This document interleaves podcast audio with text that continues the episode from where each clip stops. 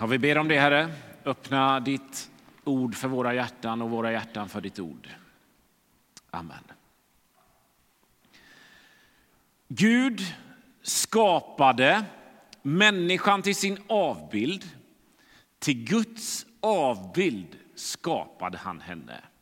Som man och kvinna skapade han dem. Så står det i det första kapitlet i hela Bibeln. Alltså en av grundtankarna Gud verkar ha i skapelsen är att vi människor är skapade för att likna Gud, för att spegla honom, för att vara hans avbild. Det måste betyda att alla människor har ett fingeravtryck från Gud i sig. Alltså vi tänkte att likna honom. Och när Gud formar människan, som då är menat att likna honom, så mycket som möjligt, så gör han två.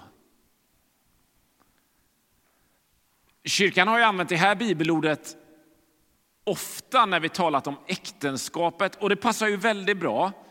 Men det här handlar ju också mycket mer än om en kärleksrelation.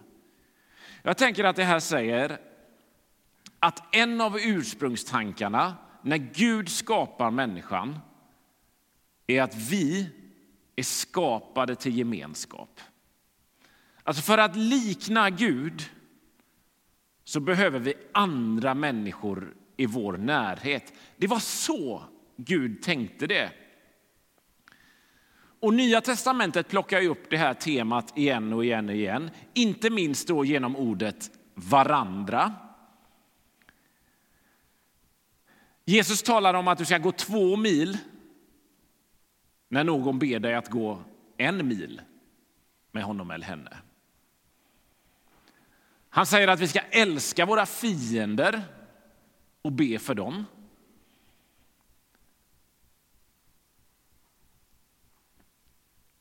Han säger förlåt på samma sätt som Jesus har förlåtit er. Paulus han kallar kristna att vara som en kropp med många kroppsdelar som finns för varandra. Han säger att man ska underordna varandra. Och Jesu bror Jakob skriver att som kristna ska man bekänna sina synder för varandra. Eh, jag går händelserna lite i förväg nu, för det här att vi är skapade till gemenskap är egentligen temat för nästa veckas predikan. Men den här tanken kommer vi återkomma till igen och igen och igen under den här serien. Så ha liksom det i bakhuvudet. Att Gud vill att vi ska finnas och leva nära andra människor. Och Guds avbild är man först fullt ut ihop med andra människor. Skapelseberättelsen säger det. Men det bekräftas och det betonas hela Bibeln igenom. Den här gudstjänsten har fått temat En kristens största utmaning. Och jag är medveten om att den rubriken inte är helt okomplicerad. För jag fattar att som kristna kan man nog ha lite olika tankar om vad som är en största utmaning i livet. Så att jag skulle liksom nu komma och berätta för alla som vill tro på Jesus vad som är en största utmaning kan, kan kännas lite konstigt. En del av er kanske inte riktigt tänkt den här tanken innan som jag snart vill lyfta med er. Men då för att göra det ännu mer krångligt så tror jag att vad det ska handla om idag är inte bara en kristen människas största utmaning. Utan jag tror att det här är en av mänsklighetens största utmaningar. Vare sig man kallar sig kristen eller inte. Och jag tänker att man behöver inte titta särskilt långt för att i alla fall kunna känna att det ligger lite i det här. Jag vill ta med er till en händelse som utspelar sig lite drygt en vecka innan påsken när Jesus dör och senare uppstår. Då går Jesus och hans lärjungar en promenad, eller snarare så går de vad det verkar vara en ganska lång sträcka för att komma fram till Jerusalem. Och vad som ska hända när de kommer fram till Jerusalem, det är bland annat det som vi, vi uppmärksammar på första advent, ni vet när Jesus rider in i Jerusalem. Och så några dagar senare så, så korsfästs han och dör. Så lärjungarna då, det vill säga Jesus närmsta följare, de har varit med honom i typ tre års tid. De har lyssnat till honom, de har sett honom möta människor. De har bett Jesus att han ska lära dem att be. De har fått ta del av hans undervisning. De har sett hur Jesus tar sig an fattiga, ensamma, utstötta. Alltså de har haft första parkett i hur man lever i ett liv för att följa Jesus. Alltså, det här är hardcore kristna, kan man tycka. De om någon känner Jesus, de känner hans hjärta för människor. De borde väldigt väl ha förstått inriktningen och tanken på Jesu liv. Och framför dem så ligger den största och viktigaste veckan i deras tid ihop med Jesus. Den veckan som kommit att forma och påverka stora delar av världen. Och det har Jesus till och med berättat för dem. När vi kommer fram till Jerusalem så kommer jag bli fängslad, torterad, pryglad och sedan avrättad. Och när det händer så vill jag inte att ni blir överraskade. Och när de går där, de där människorna som allra bäst känner Jesus, de har lämnat allt de hade och ägde för att följa honom. De har fått höra vad som väntar, så börjar de prata. Och då säger två av dem så här, och de säger det så att de andra tio inte riktigt ska höra vad de säger, för de vill ha det här lite hemligt, som en grej mellan bara dem och Jesus. Så här säger de. Mästare, vi vill be dig om en sak. Vad vill ni jag ska göra för er? frågade Jesus. De svarade, låt oss får sitta bredvid dig i din härlighet. Den ene till höger och den andra till vänster. Alltså Jesus, du har ju berättat för oss att när vi kommer fram ska du få vara med om något stökigt. Det var det här med att du ska bli fängslad och spottad på och dödad. Men du, du är färdig med det. När du liksom blivit kung och tagit makten. När du är i centrum för allas blickar kan vi också få synas lite då? Alltså när du har all makt, kan du ge lite makt till oss? Okej, okay, vi fattar att strålkastarljuset mest kommer hamna på dig, men kan lite av det också hamna på oss? Här har vi de som blivit utvalda till att vara de mest lämpade människorna att följa Jesus, lära sig av honom, står både bakom honom och framför honom. Det är de som Jesus förstod att de är redo att liksom ta budskapet som jag predikar vidare till fler och andra människor. Nu går deras Herre och Mästare in i sin viktigaste och svåraste vecka. Där han ska komma rent bokstavligt att svettas blod över ångesten inför vad han får uppleva. Då så ber Jesu närmsta om att han ska göra någonting för dem och att de liksom ska bli vinnare i sammanhanget. Det är som att mitt i det här hopkoket av vad som väntar Jesus, vad hans död och uppståndelse ska betyda, vad som hela Jesu liv egentligen har pekat mot, så slänger lärjungarna in en rejäl dos av egoism och själviskhet. För de vill att saker och ting ska gå så bra som möjligt för dem. De bryr sig inte särskilt mycket om vad Jesus alldeles nyss har berättat för dem. De bryr sig heller inte om de andra tio som är med eftersom de liksom tar Jesus lite åt sidan för att få föra fram sin önskan.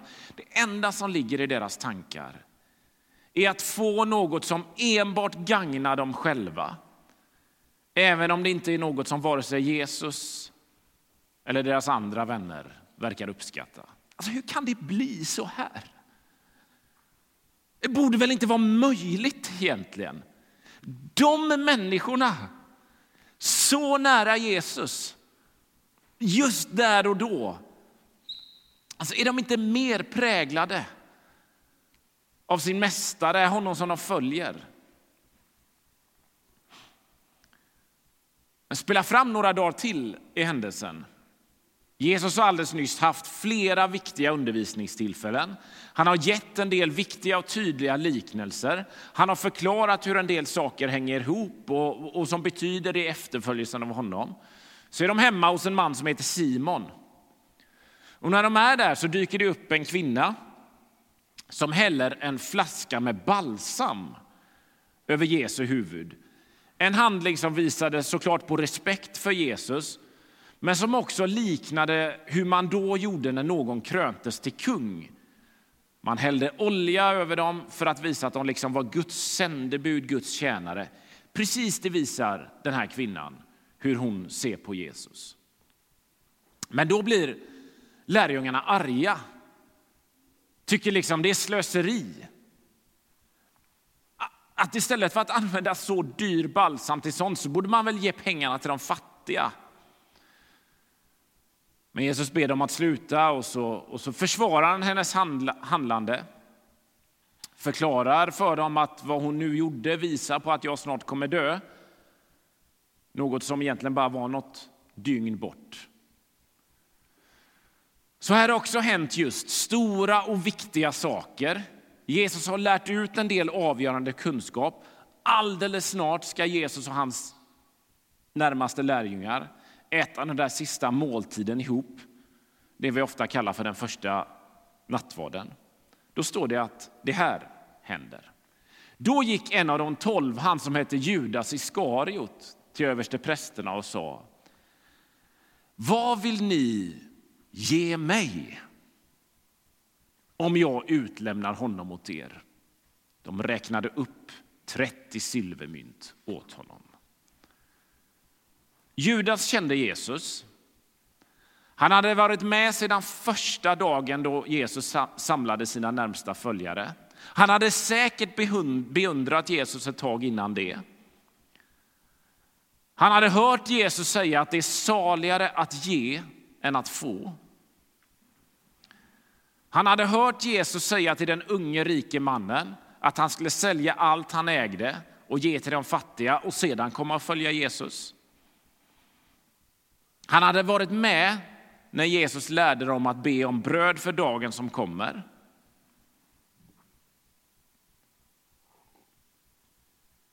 Ändå så går han till översteprästerna. De som Jesus kämpat mest mot i olika diskussioner och samtal hit och dit. Och så säger han, vad kan ni ge mig? Alltså Judas ser en möjlighet att göra plånboken lite fetare. Jag bryr mig inte längre om honom. Jag väljer att inte lägga någon stor vikt vid vad jag har varit med om tillsammans med Jesus. Jag vill ha något som nu kan tillfalla mig. Även om det förstör relationen jag har med Jesus och de andra som följer honom. Judas tycker det är värt att sälja sin mästare för 30 silvermynt, något som man tror motsvarade ungefär då fyra vanliga månadslöner. Mycket pengar såklart, men i relation till det stora hela så känns det ju ändå rätt så billigt och märkligt. Inte minst efter att han har varit en av Jesu närmaste lärjungar. Alltså hur kan sånt här hända egentligen? Hur kan det bli så här? Hur kan Jakob och Johannes tänka på sin egen framgång när de är på väg till Jerusalem för att se sin mästare dö? Hur kan Judas komma på tanken att det han behöver är pengar som man kan själv kan göra något kul med, även om det kostar Jesu livet? Och sanningen är ju den att vi behöver liksom inte backa så långt i tiden för att ställa de här frågorna. Vi läser om andliga ledare som smusslar med kyrkans pengar för att använda dem för egen del. Eller som har kärleksrelationer med någon annan än sin livskamrat för att det liksom ska ge en själv något. Man tar andras pengar eller man förstör ens eget äktenskap eller att svika den som man är gift med verkar där och då inte väga särskilt tungt. Men så inser vi att vi behöver heller inte gå så långt. Eller till något som får så stora konsekvenser. Jag tänker vi är inte så dåliga vi heller. Vi räddar gärna vårt eget skinn till priset av att andra hamnar i problem. Eller nog ser vi gärna allt för ofta att just jag blir den som hyllas och uppmärksammas före andra. Då kan man ju tänka, hur kan det bli så här? Vad är det ens? Det verkar liksom vara någon form av återkommande spår, även hos dem som står Jesus allra närmast. Jag ska vinnas, jag ska synas, jag ska kunna tillgodoräkna mig något. Det är någonting som gör oss alldeles upptagna med mitt bästa och min egen vinst. Jakob och Johannes visade, Judas visade och det finns gott om exempel både hos oss själva och även några små steg ifrån oss. Och Det är just detta jag tänker är en kristen människas största utmaning.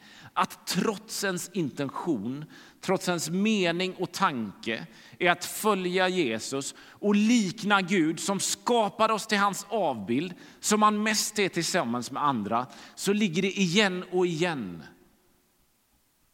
hos oss att göra det där som jag själv vinner på Även när det är på bekostnad av andra människor som finns väldigt nära oss. De jag kanske har, eller allra mest borde ha gemenskap med. Och Man kan ju tänka så här.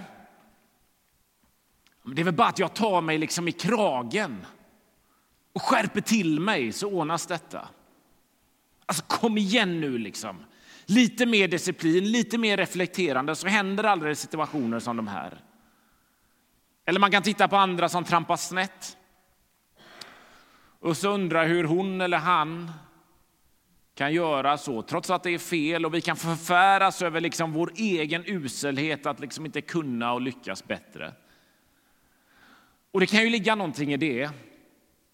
Och samtidigt tänker jag man behöver spåra det här någonstans. Det är som någon form av dragningskraft som, som så lätt får oss ur balans. Det är saligare att ge än att få, ja, kanske, men jag vill väldigt gärna ha. Alltså, bekymra er inte för mat och dryck eller för kläder att sätta på kroppen. Och men det är ju det jag tänker mest på. För jag vill bygga liksom mitt liv på det sättet. Alltså hur blir det så här för oss igen och igen? Julia läste tidigare i, i gudstjänsten från skapelseberättelsen. Eller i alla fall alldeles efter den. En händelse som vi ser spåren av igen och igen. Och så här stod det vid ett tillfälle när ormen pratar med Eva om vad människan får göra och inte göra. Vi får äta frukt från träden. Men om frukten från trädet mitt i trädgården har Gud sagt, ät den inte och rör den inte. Gör ni det kommer ni att dö. Ormen sa, ni kommer visst inte att dö. Men Gud vet att den dag ni äter av frukten öppnas era ögon och ni blir som gudar med kunskap om gott och ont. Kvinnan såg att trädet var gott att äta av. Det var en fröjd för ögat och ett härligt träd eftersom det skänkte vishet. Alltså vad som händer är ju att ormen, djävulen, lurar människan till detta. Alltså, är det med berått mod som människan äter av frukten Gud sa att de inte skulle äta från? Ja, men det kan vi tycka. Samtidigt så luras de till detta. Och man kan tycka att de borde liksom vetat bättre, och jag håller med om det också. Men det går ju inte riktigt att komma ifrån att de blir lurade. Och vad blir då konsekvenserna av detta? Vad är det som händer när de väl äter? Jo, men så här står det. Hon tog av frukten och åt. Hon gav också till sin man som var med henne och han åt. Då öppnades deras ögon och de såg att de var nakna och de fäste ihop fikonlöv och band dem kring höfterna. De hörde Herren Gud vandra i trädgården i den svala kvällsvinden. Då gömde sig mannen och kvinnan bland träden för Herren Gud. Men Herren Gud ropade på mannen. Var är du? Han svarade, jag hörde dig komma i trädgården och blev rädd eftersom jag är naken och så gömde jag mig. Vad som händer i detta är ju att människan delvis och helt plötsligt har svårt att visa vem hon är. Någonting gör att hon döljer den hon skapades att vara. Men också att hon drar sig undan gemenskapen de skapades till att leva i. Gud måste liksom till och med ropa till mannen, vad är du? Hör här, vår egoism eller vår själviskhet eller vår förmåga att välja att liksom inte släppa andra nära, frestelsen att hålla saker för oss själva och inte dela dem med andra. Vår längtan efter att triumfera på bekostnad av andra. Den har spår hela vägen tillbaka till syndafallet när djävulen lurar Adam och Eva. Paulus han skriver att hela, hela jorden är lagd under tomhetens välde. Precis så är det. Allting och allihop är påverkade av detta, av ondskan. Och Det gör att vi också blir inkrökta i oss själva, som författaren Magnus Malm formulerade. Och Det gör att vi alldeles för ofta också missar den gemenskap och de relationer, eller i alla fall vanvårdar gemenskapen och relationerna som Gud har skapat oss till. Men hur är det vi missar då? V vad är det vi går miste om? Alltså när vi riktar blicken till oss själva, vad är det då vi har riktat blicken bort ifrån? Hör hur Paulus formulerar det här i, i Filipperbrevet. Han skriver så här. Gör då min glädje fullkomlig genom att visa enighet. Lev i samma kärlek, eniga och tanke och sinnelag, fria från själv, självhävdelse och fåfänga. Var ödmjuka och sätt andra högre än er själva. Tänk inte bara på ert eget bästa, utan också på andras. Alltså, Paulus skriver det här till församlingen i staden i Filippi, låg i norra Grekland. Han uttrycker att det som gör hans glädje fullkomlig är när de i församlingen är eniga. När de har liksom hittat ett vi. När de kommer nära varandra. De ska vara fria från självhävdelse. Alltså de ska inte kämpa om platsen längst fram i jämförelse med andra. De ska sätta andra högre än de själva. De ska inte främst tänka på sitt eget bästa, utan det ska vara andras bästa som är det viktigaste för dem. Och Det här är ju utmanande ord för vilka mänskliga relationer som helst, oavsett om man har en tro eller inte. Men så skruvar Paulus åt det och så fortsätter han så här. Låt det sinnelag råda hos er som också fanns hos Kristus Jesus.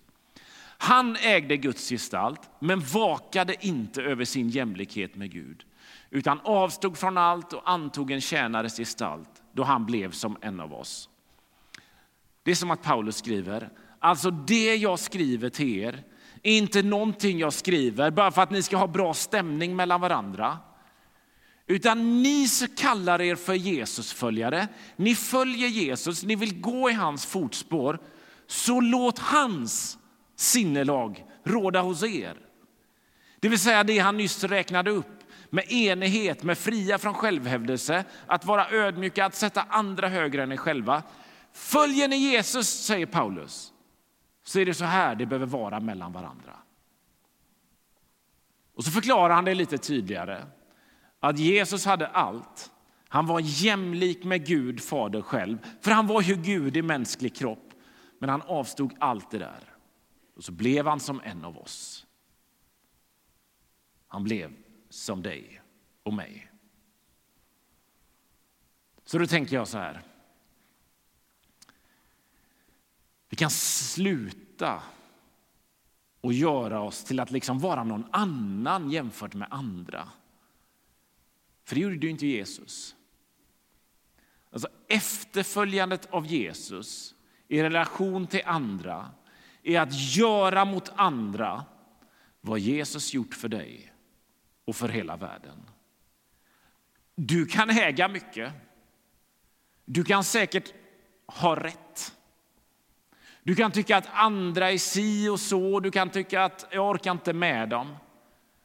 Men Jesus säger det är inte det viktigaste. Utan att likna Gud, att vara hans avbild, innebär att man är skapad till gemenskap.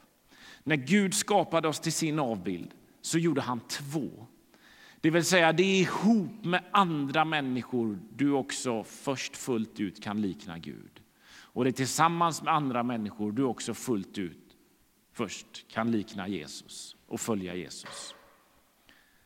Men något försöker få oss ur spår för detta, nämligen ondskan själv.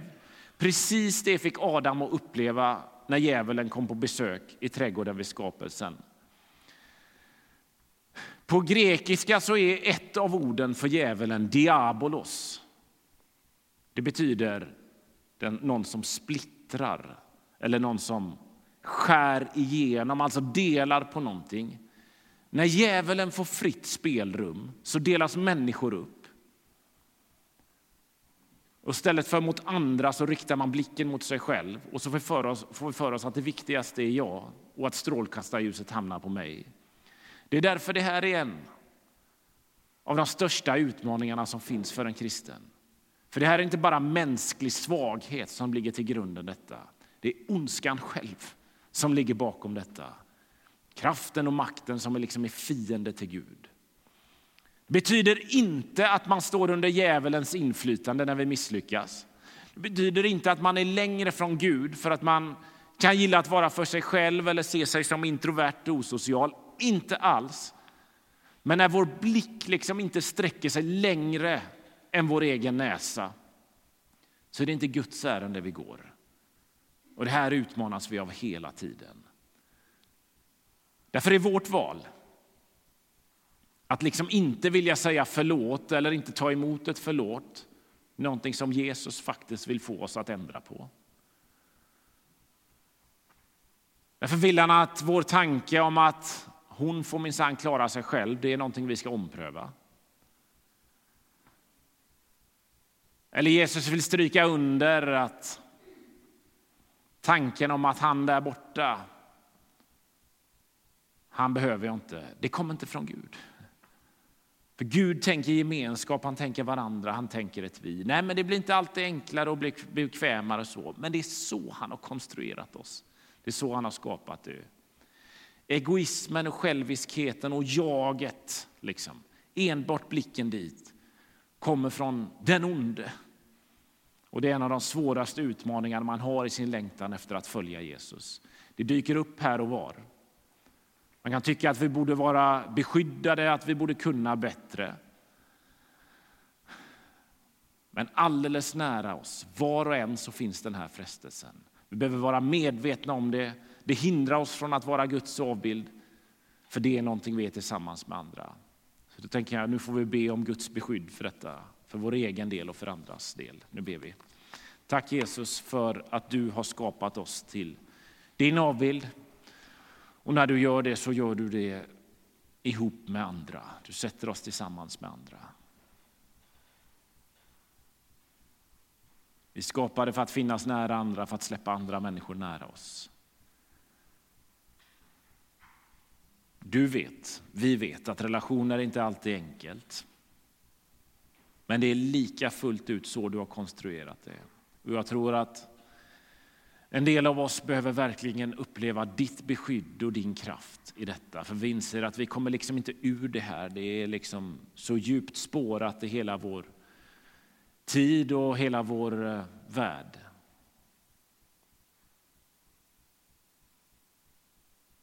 Rädda oss från ondskan i detta och hjälp oss istället att se på varandra som människor som får oss att mer kunna likna dig när vi är tillsammans. I Jesu namn. Amen.